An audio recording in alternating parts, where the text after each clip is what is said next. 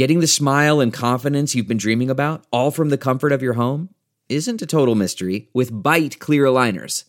Just don't be surprised if all your friends start asking, what's your secret?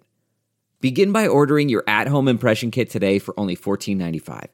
Bite Clear Aligners are doctor-directed and delivered to your door. Treatment costs thousands less than braces, plus they offer flexible financing, accept eligible insurance, and you can pay with your H S A F S A.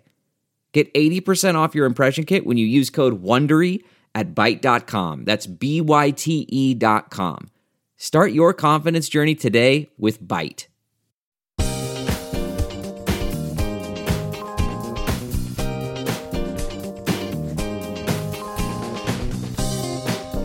It's time for another Benny J bonus interview, brought to you in part by S E I U Healthcare, Illinois, Indiana, the Chicago Federation of Labor, the Chicago Teachers Union, and Chicago Reader.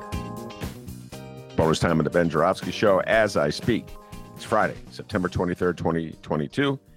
Uh, and, uh, well, it's not a headline. I always say people headline in the news. Uh, this is a bit that I just cannot stop talking about. Uh, I have asked so many different people for their thoughts on it. I, it uh, so it's from a uh, D L. Hughley Instagram post. Shout out D L. Hughley, great comic. Uh, and uh, I mean, I don't even know if the word progressive adequately uh, summarizes his uh, political views, but a great progressive, I'll just put it that way. Uh, and he posted, as a post he put on his Instagram feed, which uh, I will get to in a little while. It has to do with Ohio's, the Ohio rally that Donald Trump threw last Saturday. More insanity uh, from Donald Trump at that rally. Uh, but this is an interesting take, if you will, on it. So uh, we'll get to it with my distinguished guest. And so first, I'll ask my distinguished guest to introduce himself one more time. Take it away, distinguished guest. Thanks, Ben. Thanks for having me back on the show. I'm David Faris. I'm an associate professor of political science at Roosevelt University, uh, contributing writer at The Week and at Newsweek, uh, and the author of It's Time to Fight Dirty: How Democrats Can Build a Lasting Majority in American Politics. So uh, eager to talk about all of the madness uh, in the world today, Ben. Yes, there is so much insanity going on in the world today. We're going to get to Ron DeSantis. That's, uh, I know a lot of you are really eager to hear uh, David's thoughts on Ron DeSantis. We will get uh, to Don Bolduc, uh, the Republican nominee for Senate uh, in the good state of New Hampshire, Uh, who flip-flopped on the issue of the steal. We'll get to that. Uh, I know everybody wants to talk about, hear David thoughts on, David's thoughts on that as well. But I got to start with this uh, Ma- MAGA Man in Red video that I sent to you and you dutifully watched it. Thank you very much for doing your homework. It was only like thirty-second homework bit, so I didn't like overwhelm the guy. He wasn't up all night, ladies and gentlemen, cramming for the Ben Joravsky Show. Uh, shout out one more time, D L. Hughley, the great D L. Hughley. Uh, I'll never be as great as you, but I can try. Uh, very funny man. And so he put this clip, which I talked about uh, on the regular show Friday, uh, of uh, a man, a MAGA man in red. He's wearing all red. And I call him a MAGA man because he's standing in line in Ohio waiting to see Donald Trump. And across the street are, are a group, apparently, we don't see them on the video, of white supremacists who are passing out their white supremacist literature. And this man is enraged. Folks, track down this video and watch it. Uh, he is enraged. He's saying, cussing him out from across the street. He goes, C N N, C N N will show you to make us look bad. Uh, you make us look bad. I wish I, if the cops weren't here, I'd come over there and take a swing at you or something. And I don't care if you beat me up, because there's more of them than him, but I'll fight you. I'll take one of you down with me. I mean, the anger in this man's uh, face, you can, in his voice, in his face, and he denounces them. He goes, all you do is hate black people. All you do is hate Mexicans. All you do is hate Asians. He's angry. He's a MAGA man in line to see Donald Trump, who's perpetrated like years of hating black people, Asians, and Hispanics. And he's outraged that some white supremacists come t- to like pass their literature out to uh, MAGA people waiting in line to see Donald Trump. David, I'm just riveted by this on two fronts. One, I, I I applaud this man's outrage on one. I really do. I'm just like, yes, you speak for me. And then I'm like, but you're in line to see Donald Trump. Hello. All right. Help me out. David Faris, I turn to you for guidance and uh, an understanding of what's going on here. well, this man is at the wrong rally. If he's, if he's mad at Nazis, buddy, you're in the wrong place. You know, this is a neo-Nazi rally, effectively. Um, so, yeah, I mean, of course, uh, it reminds me of one of these, um, you know, there's this trope in movies where, like, um, the characters will go home with someone, you know, and they're like, everybody's drunk, and then they wake up the next day and they wake up in bed and they're like, oh my God, who are you? Like, no one, this never happens to anyone, right? Like, no one has ever gone home with someone and then woken up and be like, oh my God, who are you? Um, and it's like, this this is a guy that's like, oh wow, who's this? The, I'm in bed with these people? Yeah. Ooh, I, I don't like this. You know, I, I, I just wanted to dress head to toe in red um, and shout about putting the libs in jail. I didn't realize that the that the that the white nationalists were invited to this rally. Um, it's sort of like if we held um a seize the means of production rally, and then we were like, what are the communists doing here? Oh, that's so, so crazy. Um, so it's like, uh, yeah, it's great. I'm glad that we can agree on, on, on with this one guy at the rally that Nazis are bad. But you know, the reality is, um, no one has done more to invigorate the the neo-Nazi movement in the United States and the far right white nationalist movement in the United States than Donald Trump. And my man, you are at you are at the rally. You are there. You are at front and center. You are you are there to, to watch the Messiah speak, um, and to and to raise your hand in the weird salute that they did at the end of that rally. Um, where they did you see this? So Trump puts, oh, yeah. the, puts yeah. the music on, uh, you know, the dramatic music, and um, just uh, you know, just just some weird stuff. I, you know, I, I was a uh, somebody I used to write with at, at The Week watched that segment at the end of the rally and said, okay, that's an altar call. Um, something I something that happens at uh, I don't know, but I've been inside a church like six times in my life, so I don't really know, right? But like it's it's apparently a thing, right? Um, but very disturbing to see it employed at a political rally with people sort of pledging fealty to the to the movement leader, um, and uh, so just um, as always, extremely disturbing things happening at MAGA rallies. And I I always I love videos of people yelling at Nazis, you know, so that's great. But I don't I don't actually really have that much sympathy for this guy, you know, because it's like, look, what's the practical difference here? You know, it's like your guy like cozied up to these people, you know, he invited into the White House. Remember all the, you know, do we remember the Trump years? Remember what like all the craziest people on earth, um, which like Ted Nugent would show up to the White House, or like people would go to the White House and flashing yeah. white power signs.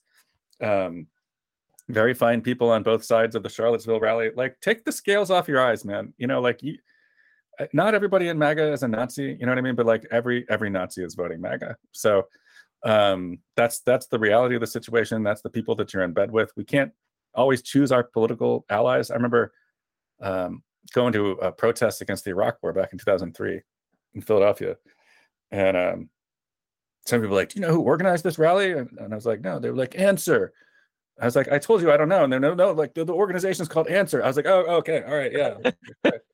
And um, I was like, oh, so what? You know, so we're all anti-war. I stand by being anti-war, you know, even if the communists are here or organize it, I don't really care. Um, but to, but to, you know, six, six years into the Trump era, to not know that the, that the neo-Nazis are, uh, are attracted to this movement, show up at the rallies, um, vote for Trump, um, and, and are engaged in all sorts of like, you know, uh, terrifying behavior, you know, proto-Civil War behavior. To to be outraged in twenty twenty-two about that, it's like, where were you in twenty sixteen? You know, like, why are you at this rally? Why are you voting for these people? Um, if all you are is a patriot um, who, who wants like low taxes or, you know, somewhat decreased immigration levels, that's, you already have a home. You know, it was, it was the Republican Party before these people took it over. Um, and now you're in, now you're in bed with them. So, you know, enjoy your viral moment, but, uh, I still don't like you. Uh, okay. Uh, and uh, just so people know, the annotated David Faris, uh, when he used the word patriot, he was being ironic. Uh, he effectively had the word patriot in quotes. Uh, if you are a patriot, uh, yeah, so there, there, there was a uh, quote mark around that. Um, all right. So let's see if I'm going out on a limb here uh, with my this observation I'm about to make, which uh, may be off the wall. I, I may realize it's off the wall by the time I finish making it, because I hadn't even thought about it till now when I was listening to you. Uh, but it, it relates to a conversation I had the other day, long conversation I had with a uh, man who's going to be a guest on my show who is working with the Darren Bailey campaign here in Illinois. Okay, now Darren Bailey, for non-Illinois people that that tune in for the David Faris segment, Darren Bailey is the very much MAGA man running as the Republican nominee for governor in Illinois. Okay, extreme MAGA. Uh, and so I asked this man who is working for the Darren Bailey campaign. Uh, well, he's working for the PAC that supports the Darren Bailey campaign. Anyway, uh, who did you vote for in the last presidential election, twenty twenty, Joe Biden versus Donald Trump? David Faris, he said, I'm not telling you that. I'm not going to tell you that. That's a, I, do, do I ask you who you voted for? I go, I voted for Joe Biden. And then I, you have to ask me, I'll tell you. Uh, I was proud of the fact I voted for Joe Biden. I'm considering the alternative. I couldn't wait to vote for Joe Biden. I voted for Hillary Clinton in twenty sixteen. I voted for Barack Obama in twenty twelve and in two thousand eight. You want me to go on and on? I went all the way back to nineteen seventy-six, my first presidential election. I got no problem. Now tell me, who did you vote for? I'm not telling you. I'm not telling. I'm like, oh my God. You're embarrassed to say you voted for Donald Trump, and yet you are working for the forces of Donald Trump. So I have many theories as to why he was uh, being evasive. I want to ask you, what do you think is going on? Is it possible that even MAGA is embarrassed by Donald Trump? Is that possible? Have we reached that moment in, or is it merely a case where he doesn't want to turn off swing voters? I mean, I, so your thoughts? You know, I I think that there's a certain sort of like professional class Republican who works in Republican, who's like, a, I've spent their lives working in Republican politics. I don't know how old this person was, but like, you know, if they're, they cut their teeth on other campaigns, you know, they worked for the Rauner campaign. They worked for, um, No, that's about as far back as I go in Illinois, but I don't know. So, um, Jim Thompson, Jim Edgar, go ahead. I helped you out there. Go ahead. um, so, you know, they, they've worked on all these sort of sort of standard issue Republican campaigns, and then um, this is their living, right? And so the election cycle comes around and it's like, this is the nominee. Are you going to work for them or not? And the answer generally is yes, right? Like, they're going to rationalize it however they want. Uh, like the Trump people rationalized it, like um, we're the ones keeping really bad things from happening. If I wasn't working for Trump, somebody worse would be working for Trump, and then worse things would happen. And so he's he's probably one of these uh, more traditional Republicans who's who's like, you know, I don't love the way, I don't I don't love this stuff. I don't like I don't love the direction the party's going. I don't believe in election denialism, but ultimately, I still prefer Darren Bailey to Pritzker, and so I'm going to work for this PAC.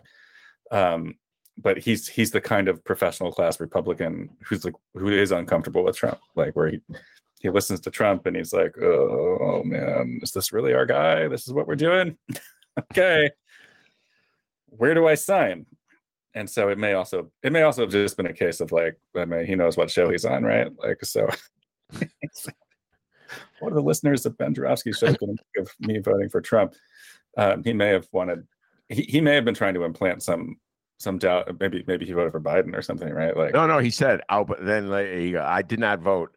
Uh, I could tell you this: I did not vote for Joe Biden. I did not vote for Joe Biden. But as far as you know, I could have voted for the Libertarian candidate. he just oh, he didn't okay. want to admit he voted for Trump. So he goes, "I'm not going to tell you. It's a personal question." I'm laughing. I'm. A, it's a. Since when is asking a politico who they voted for a personal question? It's it's not like the income taxes that Donald Trump refuses to release. You know what I'm saying? It's, I mean, right. It's not personal that way. Part of normal yeah. discourse. It's, uh, uh, yeah, it's like, look, I, I voted for, I voted against Joe Biden before I voted for him. I was like John Kerry, you know, voted for it before I voted against yeah. him. Voted against Joe Biden in March, and then I voted for him in, in November. So. Uh, I there is something strange going out there uh, regards to Trump. Uh, I still believe he would be the nominee if he runs, uh, and that brings me to uh, Ron DeSantis. Uh, and I've seen a lot of stuff in politics, David. I've been following this stuff very closely for a long, long time. Don't believe I've ever seen anything quite as uh, just, I don't know, absurd as Ron DeSantis uh, trying to outdo Gregory Abbott uh, for the distinction of being the maggiest MAGA man to run for president in case Donald Trump doesn't run by uh, highlighting the dangers at the border by flying mi- migrants from Texas to Florida, then on to Martha's Vineyard, uh, where they're deposited in Liberalville. Uh, and the key to having them fly out of Florida is to make sure everybody knows that he was the one who flew them in, not Gregory Abbott. I'm Maggier than Gregory Abbott, who's pretty Maggie. Uh, and then my, the, the icing on the cake, flying to Wisconsin himself without immigrants in the airplane. Uh, he flew to Wisconsin, Ron DeSantis, to give a speech to a bunch of MAGA people in Green Bay, which is nowhere near the Mexican border. So why are they scared? Why is anybody in Green Bay, Wisconsin, worried about the southern border? They got more problems with the northern border, which is just up the road. So yeah. That's what Ron DeSantis did. Uh, please, please, please, please try to explain why, he, in your humble opinion, he did it. Uh, what he thought he would gain by it, uh, and whether he did gain anything by it. Sure. I mean, I think that Kim Jong-un has a has a plan here. You know, um, that is, he wants to be Trump. He wants to be a more competent Trump. You know, he wants to be a Trump that Republicans, that the professional class Republicans cannot have this sort of qualms about. Um, and so he's he's playing this double game. Okay, on the one hand, he is talking like Trump. I don't know if you've listened to his speeches lately, but he has the hand gestures and the mannerisms of Trump, so much so that Trump is actually mad about it. Um, there's there's an article where Trump is like, he's trying to do my shtick. You know, that's me. I talk like that. Uh, again, I can't imitate Donald Trump, so I don't even try. But um, so he's he's wearing gigantic suits that don't fit him. I'm like, all these people that went to Harvard and are like super rich, you know, like they they know how to fit a suit. You know what I mean? Yeah. Like like uh, Ron DeSantis is not in good shape, but he could he could find a he could find a suit that fits him better than the ones he's wearing right now. And the, the reason that he's wearing gigantic, dumb-looking, oversized suits is because that's how Donald Trump dresses. Um, he's talking like Trump, and he he he sounds like Trump, and he he wants to look like Trump. Um, all of which is just like extremely disturbing, right? Um, but at the same time, he's trying to make this play for like the the serious policy Republican. Um, I saw a poll the other day. Um, of, of Florida, different the different races in Florida, right? And and so um, DeSantis is was running ahead of Marco Rubio, right? Like uh, so three or four points higher than Marco Rubio. Um, and and somebody said, "Wow, show me the you know who is the show me the DeSantis Val Demings voter? You know, like who who who is this person?" Um, I'm like, well, that's easy, right? Like it's a it's a Democrat who liked the fact that their kids could keep going to school during the pandemic, right? Um, or it's a Democrat who's like a, you know, it's like a conservative conservative Democrat that's like, yeah, I don't like it when they tell my kids the white people are bad, or what, you know, like they like the the the the faux serious uh, policy side of Ron DeSantis. Um, and so I think I feel like the Martha's Vineyard stunt was a was an attempt to marry the Trump performance with the you know with the with the the policy side of of MAGA.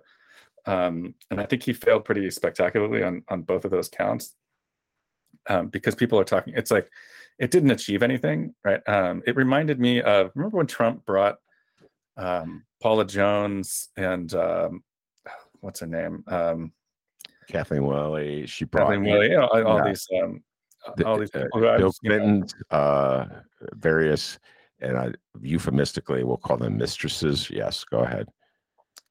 Uh, the the ghosts of Bill Clinton's past. And he brought yes. the ghosts of Bill Clinton's past to the what was it, the second debate with Hillary Clinton, or the third debate, I don't remember. Um, just you know, absolutely no meaningful purpose behind what he was doing, other than to trigger people, um, and to and to rattle Hillary Clinton and to distract from whatever um, abject horrors were about to unfold on the on the actual debate stage, because he's an, he's an idiot and he can't debate at all. Um, and so he wanted people talking about something other than it, the the mess that was that was going to follow this. Um, it's a it's a P R stunt, right? Um, and so Trump used these women um, as as props in his campaign to tie Hillary Clinton to to uh, to Bill Clinton's past. It worked, right? The media lapped it up. Um, there's dozens of stories the next day about what he had done, and re- revisited all this stuff, and. Um, So again, yeah, it was like people were talking about Bill Clinton's um, the accusations against Bill Clinton rather than uh, the issues at stake in the election. Okay. Um, and so here you have Ron DeSantis uh, wanting to turn the conversation to himself, right? The national conversation to himself, which he did successfully. Um, people for a whole week were talking about Ron DeSantis, Ron DeSantis's stunt, Martha's Vineyard, uh, rich white liberals, all this stuff, right? Like it's a, um, I, I like to say that Republicans have the greatest change the subject operation in human history. I said they they don't like the way the election is going. Um, what do we want to be talking about? Oh yeah, let's scare people about um, uh, brown people po- pouring over the southern border, um, and let's do it like this. Um, and I think where where DeSantis miscalculated was um, not understanding that there are still people in the world who are revolted by the idea of using innocent people as a as a as a prop in your in your political games. Um, it's it's not like when you uh, and this makes me a little uncomfortable too. But you know, every State of the Union speech they have. They have the human props in the audience where they're like, it's Joe from Ohio, and Joe was able to get life-saving cancer treatment because of the Affordable Care Act. Joe, stand up. Hey! Yeah. um, it's like those people came there willingly. They knew, they knew what they were doing. They, it's, it's not like they were like, okay, come with me. Um, uh, you get uh, two free meals at the at the Washington uh, Hotel and, uh, and a free tour of the Smithsonian. Um, and then they end up at the State of the Union getting getting called out on national T V, and they didn't know what was happening. It's like, they know exactly what's happening. These folks got on a plane under false pretenses, um, you know, thinking they, they were going to find opportunities in Massachusetts, which ironically they might, right?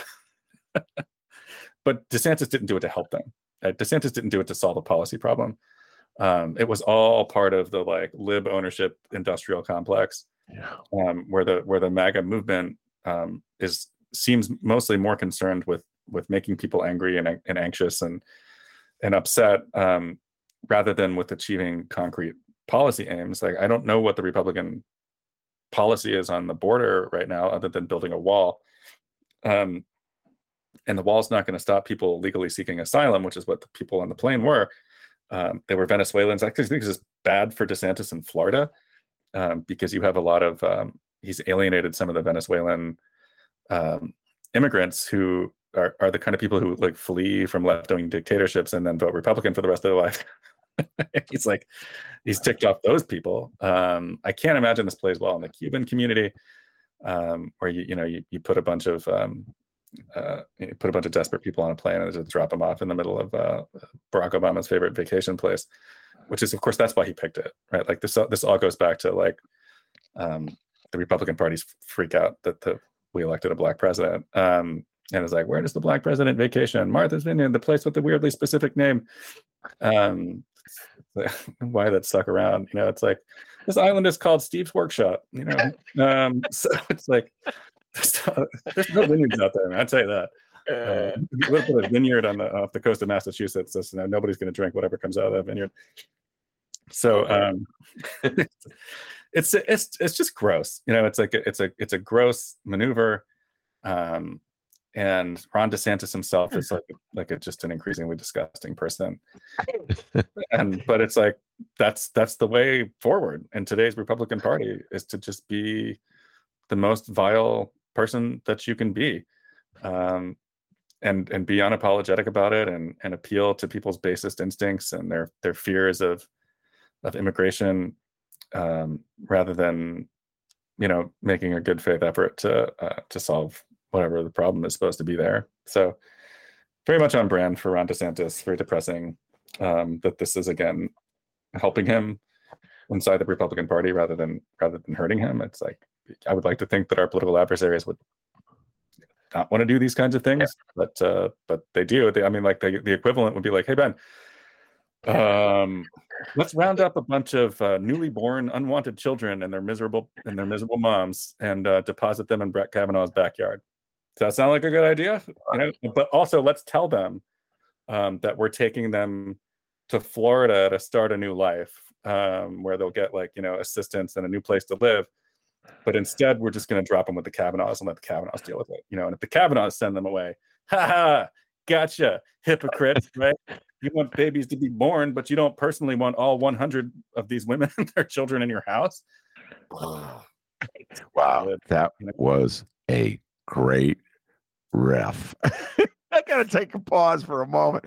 Uh, that the thing with the Kavanaugh, I thought you were going to say Amy Coney uh, Barrett, but Kavanaugh works just as well, or Sam Alito, whatever.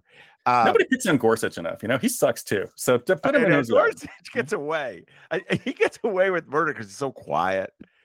Uh, and he had the one ruling about uh, Native American reservations, like, and then all these liberals. Liberals are always bending over. Whoa, well, that was an interesting ruling, and it shows, you know, that you cannot judge these people. They're liberals. But here's the thing: I just got to go back to where you began, uh, the riff. Uh, with uh, I would just push back a little bit. What Donald Trump did in that two thousand sixteen uh, debate, um, from a political move, yes, it was really disgusting, uh, but it was brilliant in a way because he wasn't just in general uh, trying to deflect from the debate. He was deflecting from a very specific thing that looked like it was going to destroy his campaign. And that, of course, was the release of the videotape of the tape of him saying, bragging that he uh, grabbed women by their pussies. He said that. Everybody in America who thought they knew anything about politics said, it's over. It's like the tenth time in that campaign cycle Donald Trump did something that people said, it's over. It's, that's it. It's through. And so what he did, and I think it was very effective on so many levels, David, what he did was to um, expose the outrage of Americans to a certain degree.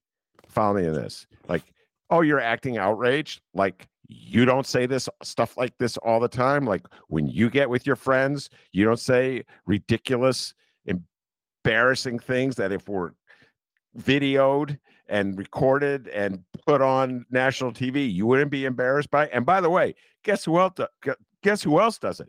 Your leader, Bill Clinton, the husband of your nominee. And you think I'm so bad? Let's see what these women have to say about Bill Clinton. And really, what could the Clintons do? You know, I mean, it kind of ended that as an issue in the campaign.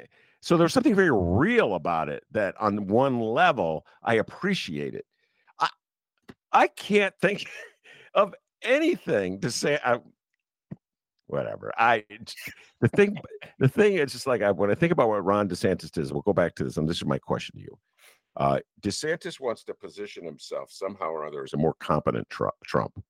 And I hear this all the time, even, well, even, I should take even all of that, even liberals, well, you know, he's more fearful than Trump.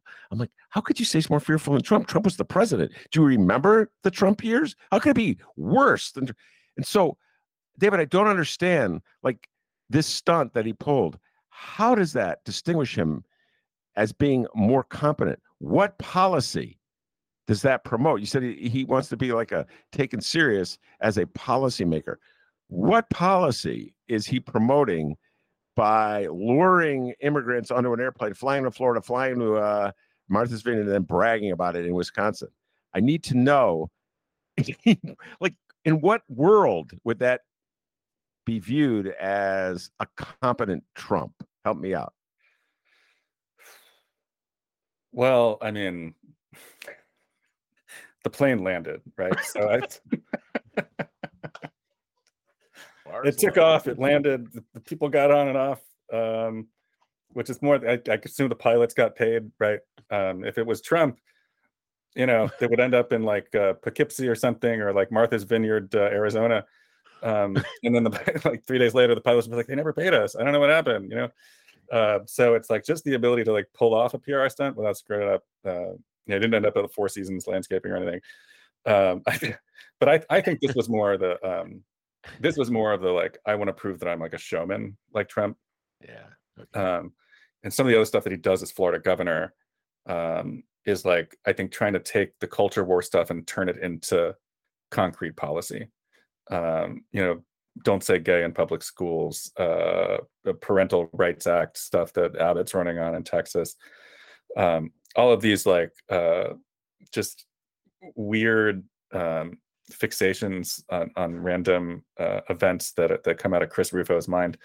Um, he, you know, DeSantis wants to say, um, we had four years of this culture war. I can actually get it done, right? um, Trump owns the libs. Uh, I can own the libs too, but I also know how to not like have it stopped in court, right? Like, I, I, I mean, don't get me wrong, I don't think he's even good at that, right? But that's like what he's, um, that's what he's trying to present to the world. And so he's walking this fine line between being someone that the professional class Republicans in twenty twenty-four can say, okay, let's do this guy instead of Trump. Like we get everything that Trump, we get everything we want out of Trump, but like in a different, in a slightly different package. And to the MAGA rubes, he wants to be like, I'll, I'll do the weird stuff. Like, don't worry, right? Like I'll, um, I'll do extremely weird stuff that will disturb liberals as well. Um, so it's, um, I also think it was, I don't think that DeSantis did this out of the blue of his own accord. Right? Like, I think that someone that, that that this was worked out with MAGA strategists and and and national Republicans who wanted to change the conversation to something else. Um, now, if these ding dongs had just waited around for ten days, like the stock market crashed today, they could be talking about that. Um, but uh, but no, they wanted to do it immediately, so they so they did this.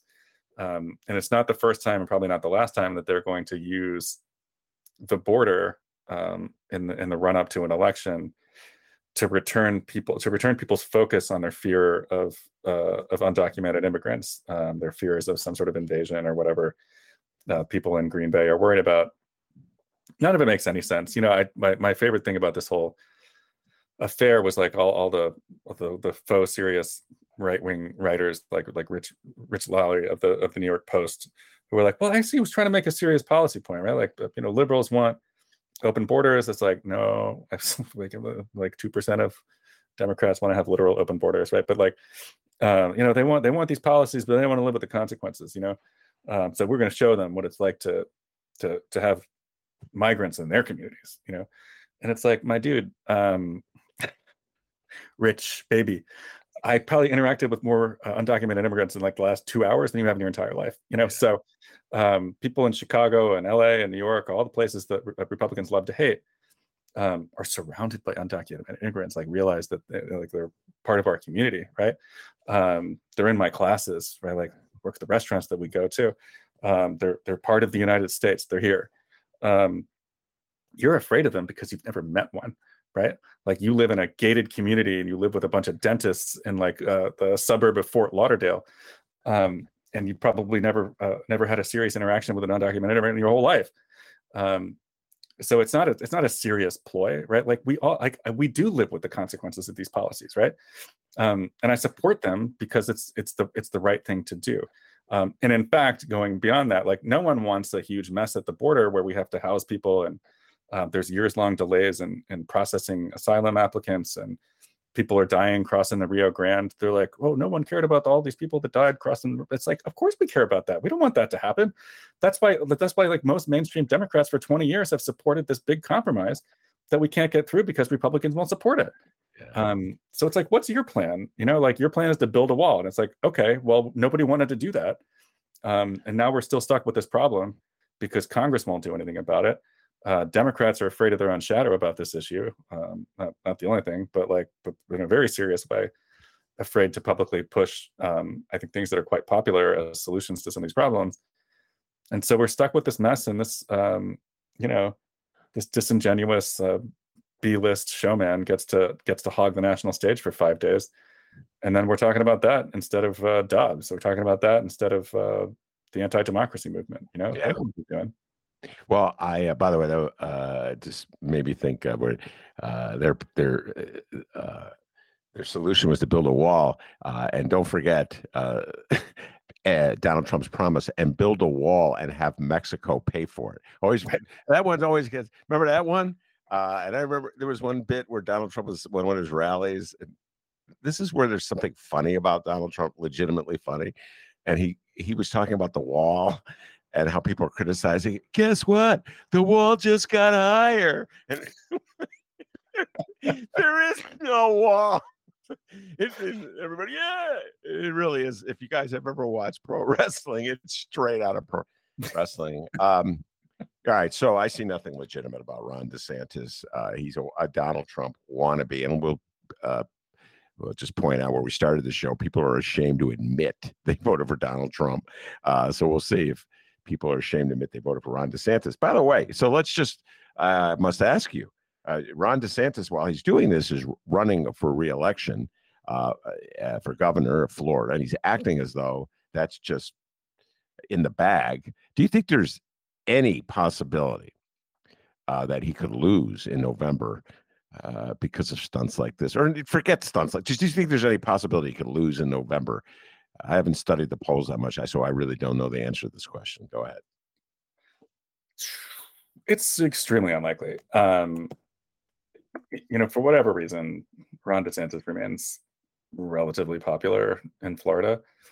Um, and he happened to, I personally think, he happened to to get his least effective challenger in, uh, in Charlie Crist, who is a, a former Republican um, in, in Florida and has been running for various statewide offices in, in Florida for a long time. Um, and was a former governor, right? Like, uh, I don't know why Democrats have not le- learned this lesson, but like hauling back figures from the past, um, presuming that they have good name I D and are relatively re- well-respected, just, just runs headlong into this deeply ingrained partisanship that we have. So it's like, you can look back at this laundry list the last six years. Um, Phil Bredesen in, in Tennessee, the Democratic nominee for Senate in twenty eighteen, Um, Evan Bayh in Indiana, uh, Russ Feingold in Wisconsin, um, you name it. There, it's like, oh, people like this person once upon a time, right? Like, so we'll just bring him back and we'll win. And it, it's just, it's it's not working that way. You know, Charlie Crist is like an old white man, and um, I don't think excites anyone in Florida. Um, you know, he's not down like um, the uh, like Real Clear Politics has it at four and a half, you know, four point eight points. He's down, so it's it's not unthinkable. Um, that Chris could win, but I think that you, like for him to win that race, or for like Val Demings to win her, her, her race against Marco Rubio, I think that Democrats would have to be the beneficiaries for the first time since two thousand twelve of systemic polling error in the other direction. You know, so yeah. twenty fourteen, twenty sixteen, twenty eighteen, twenty twenty, for the most part, the polls were wrong. If the polls were wrong, they were wrong. Um, And it, it hurt Democrats, right? Like Democrats did worse than they were expected to do. Mm-hmm. Um, if you have a situation where pollsters are not picking up the signal from anger about about Dobbs, or um, you know, young people returning to the fold after the student debt stuff, um, they're screening out uh, voters that are going to turn out for Democrats systemically. Sure, he could win, um, but I wouldn't put any money on it. Uh, I, I think DeSantis is uh, unfortunately in a good in a good position to be reelected. Um, as governor of the state of Florida, I think Florida has really tilted to being um, like a lean Republican state rather than a, than the toss-up state that it's been for a long time, um, and that's just uh, that just is what it is. Uh, I, I wouldn't. It's not a place that I would focus our energies. No, and and and I'll uh, uh, David Faris theory I'll throw to you. Uh, you've said this so many times in the show, and uh, and that is is that. Uh, The Democrats uh, should uh, run uh, against Republicans, pointing out that Republicans are crazy. Uh, and uh, that's a paraphrase of what you said many times in this show. They're lunatics, and one lunatic after another. And we'll get to Stop the Steal in New Hampshire uh, in a moment. But uh, I think crazy plays well in Florida. So I think that's just the nature of Florida politics and just the culture of Florida. Uh, crazy plays well there. Uh, so that would help Ron DeSantis. The one thing uh, it, that you put in my brain is uh, the Dobbs decision. And I remember when it first broke, you and I having a discussion about how after Kansas, the referendum of Kansas, people were really talking about a lot. Uh, and it, it's retreated as an issue that is publicly discussed. You know how the news cycle is in this country, David. Yeah. We only pay attention to something for like at best a week, and then we move on to other things. So I understand that it's no longer on the pages of newspapers. That does not mean it's in the minds of voters. Uh, and so I just don't know what the impact will be anywhere, specifically Florida. I know the same dynamic has to be playing in Florida on some level, where um, middle of the road voters are saying, no, this is too far. The Republicans want to take us too far uh, against abortion rights. And so that may be a factor. And that may be what the polls aren't picking up. Maybe. Yeah, it's possible. It's it's also possible you know, but winning in Florida for a Republican depends on doing much better with Latino voters than Republicans do nationwide. Um, same same deal in Texas, right? Like these are these are states with um, enough Latino voters that if they if Texas and Florida um, Latinos voted the way like California or Arizona Latinos did, Republicans get wiped out, you know? Um, and so DeSantis's life and good fortune in politics depend on staying in the good graces of those voters. Um, and it's it's one of those things where you think about the stunt that he pulled last week, and it's like, there's a real downside there for him potentially. You know, wh- whether people are going to turn on him about that, you know, mm-hmm. I doubt it. But um, if I'm him and I'm sporting, if I'm the one with the five point lead um, heading into October, that's when you play, that's when you play keep away. You know, that's when you look, man, you kneel at thirty seconds. So you, you run out the clock, right? You, you're not going to run. Um, uh, what What is it called when the quarterback hands it to the guy and then the guy throws it? Oh, Hail Mary. Yeah. One of those things. You don't do that. You're winning. You don't need the Hail Mary. You know, yeah. What are you doing? No, you, wait until after the election, at least. Yeah. Uh, football, football metaphors in politics. All right. Uh, let's switch gears uh, and close with Dan Bolduc, uh, who is the Republican nominee in New Hampshire uh, and uh, was a extremist on the issue of the Stop the Steal, uh, declared uh, that uh, he signed a letter saying that Joe Biden was not uh, the the rightful winner, the election had been stolen. At a Republican debate in August, he said, uh, do you, they was asked, do you stand by that uh, ac- allegation, that accusation? He goes, quote, damn it, I stand by it, all right? Two weeks later, he won, thanks to his extreme MAGA views, uh, the Republican primary, and as a result is the nominee to run against uh, incumbent uh, Maggie Hassan, who uh, in, is a Democrat, obviously. Uh, and one day after that, he said, and I quote, I have come to the conclusion, and I want to be definitive on this, the election was not stolen. So somehow in the course of two weeks, he uncovered some evidence that changed his mind about what he had been insisting for the last two years. I'm being facetious here. I don't believe there was any evidence that he discovered. I believe uh, he realized that he could not win in New Hampshire uh, if he stuck to uh, the stick. The, the election was stolen, and so he dropped it. Which leads me to this question. Is it possible, David, that even the looniest MAGA people don't believe the idiocy they're spouting? That even like the lunatics are merely thinking, well, I got to say this to win over the lunatics. so so we always like work for the assumption, oh, this one believes it because he's a, a lunatic. But no, maybe they're all phonies and they're like, Richard Irvin types who ran here in Illinois, and nobody believed that he was a lunatic ma- a MAGA man. As a result, he got clobbered. So help me out. Help me understand uh, Bolduc's sudden flip-flop on his most sincerely uh, entrenched belief. Go ahead. I think this one's pretty simple. Um, one, I think most Republicans running for office know that the election was not stolen. Okay, the stolen election narrative is uh, is a mythology created by Donald Trump um, to avoid admitting that he lost the election and to try to install himself forever.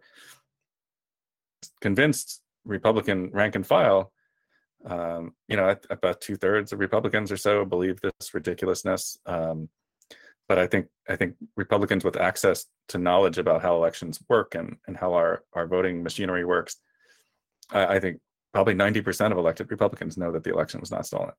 Um, and so Bolduc is just proving that he's one of those ninety percent, uh, as crazy as he sounded three weeks ago. Um, but the reason that he, you know, regardless of whether he knows that in his soul or not, he's only doing what's going to benefit him. Okay, and the, the, the thing that flipped him right after he won the primary, um, was it last week? Um, three polls, um, Hassan fifty-one, Bolduc forty, Hassan fifty-three, Bolduc forty, Hassan forty-nine, Bolduc forty-one. Like, dude is about to get wiped out, okay? Because New Hampshire is not MAGA world. Um, it's a it's a it's a closely divided state, but New England Republicans are just a different creature than Republicans in the rest of the country.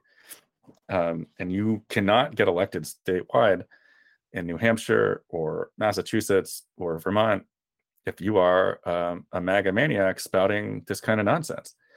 Um, and so he's he wants to get elected. He's not just uh, making a suicide run here. He he wants to beat Maggie Hassan. And he knows he can't do it if he doesn't disavow some of the crazier things in Trump world. And this is the easiest thing to disavow, right? It's, it's easier than saying, I don't support Trump. You, you just say like, ah, you know, I took, there's a, a New York Times article about the three, you know, three of these flippers.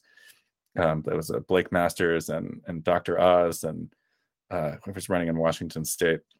I can't remember her name, Tiffany Smiley, I think. Yes. Um, all of whom have, have said, well, you know, have to look at the evidence. Um, I'm not really sure that the election was actually stolen. Um, yeah. uh, designed to, to to communicate to these like, you know, kind of suburban swing voters, I guess, that they're not as crazy as as Trump is. You know, uh, I'll cut your taxes, but I still believe in democracy. Um, and the and the idea is that they can they can do that and get away with it. Um, I don't I don't think it's going to work for Bolduc, honestly. so uh, I think the instant that they nominated the, the craziest person in the field, Hassan was uh, functionally reelected. You know, it's a different story in a place like Nevada, right, yeah. where um, Catherine Cortez Masto, the Democratic incumbent, is in is in a tough fight with a with an election denier named Adam Laxalt. And um, I just think that the independent voters in Nevada and, and New Hampshire are different. Republicans are different. Um, there's certain places where you can you can get away with uh, just sort of fusing yourself with Trump and and letting the chips fall where they may, and and these other candidates who are running in tougher places or getting bad polls, uh, they're just throwing stuff against the wall, and they're like, "What if I wasn't an election denier? Would that help?" Um, then we'll see. Yeah. Wow. I haven't seen any polling in New Hampshire since since he made this flip, so we'll we'll just have to wait and see. Yeah, and I I suppose uh, it's that's also the reality here in Illinois. I was talking at the outset of the, the show about the uh, the man who's working on behalf of the Bailey campaign, uh, who uh, uh, won't tell me who he voted for in twenty twenty, uh, because apparently they realize that in Illinois, uh, being for Trump is sort of the kiss of death statewide. And so what you have to do is be Trumpian in every single way uh, without uh, acknowledging that you're Uh, you're a, you're actually a MAGA person.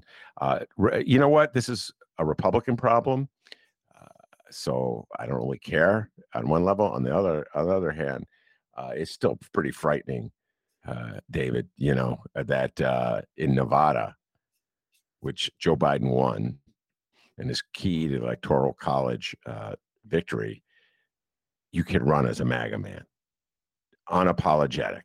Like yeah. Nevada's not New Hampshire. Nevada's not Illinois, you know. Even Arizona is not Nevada because Blake Masters felt compelled to edge away from it. So it's pretty frightening. I don't believe he will win. Uh, Laxalt will win in Nevada. I ultimately don't. I think the abortion issue and the nuttiness issue of MAGA will hurt him, but it's pretty frightening. It's depressing that it's this close. I mean, um, Data for Progress, which is Sean McElwee's organization, is a left-wing progressive organization that do, do they do polls and stuff, and they released a bunch of polls yesterday of Arizona and Georgia, you know, showing Carrie Lake, who's the uh, conspiracy theorist running for Arizona governor, beating her competitor, and uh, Warnick and Walker in a dead heat, and Masto and Laxalt in a dead heat. And this is a this is a progressive pollster, right? And so, um, you know, I, I've been on here a couple times in a better mood uh, because things really have changed, and they're they're. we're in better shape than we were in May, um, but let's you know let's not kid ourselves. Um, th- this is this is going to be a close election across the board, and um, I think the idea that Dobbs was, Dobbs was going to blow it open and we were going to have a cakewalk like twenty eighteen, it's not going to happen for a variety of reasons. Um, some of it's some of it's the economy, some of it's turnout, some of it's Biden, but we're you know we we've got to keep our eye on the ball here because, I mean I, I'll guarantee you one I mean one of these nutcases is going to win. Um, and, and we just got to try to keep as many of them out of, out of office as we can. Um, and it's going to be, it's gonna be tough. It's gonna be a tough fight. All right. On that sobering note, we're going to close down, uh, today's conversation. Let's hope it's a happier mood, uh, the next time you're on the show. Uh, so David, once again, thanks for coming on the show. Appreciate it. Thanks for having me, Ben. It's always a pleasure. I'll see you next time. See you next time. That's David Faris. I'm Ben Joravsky. Take care, everybody.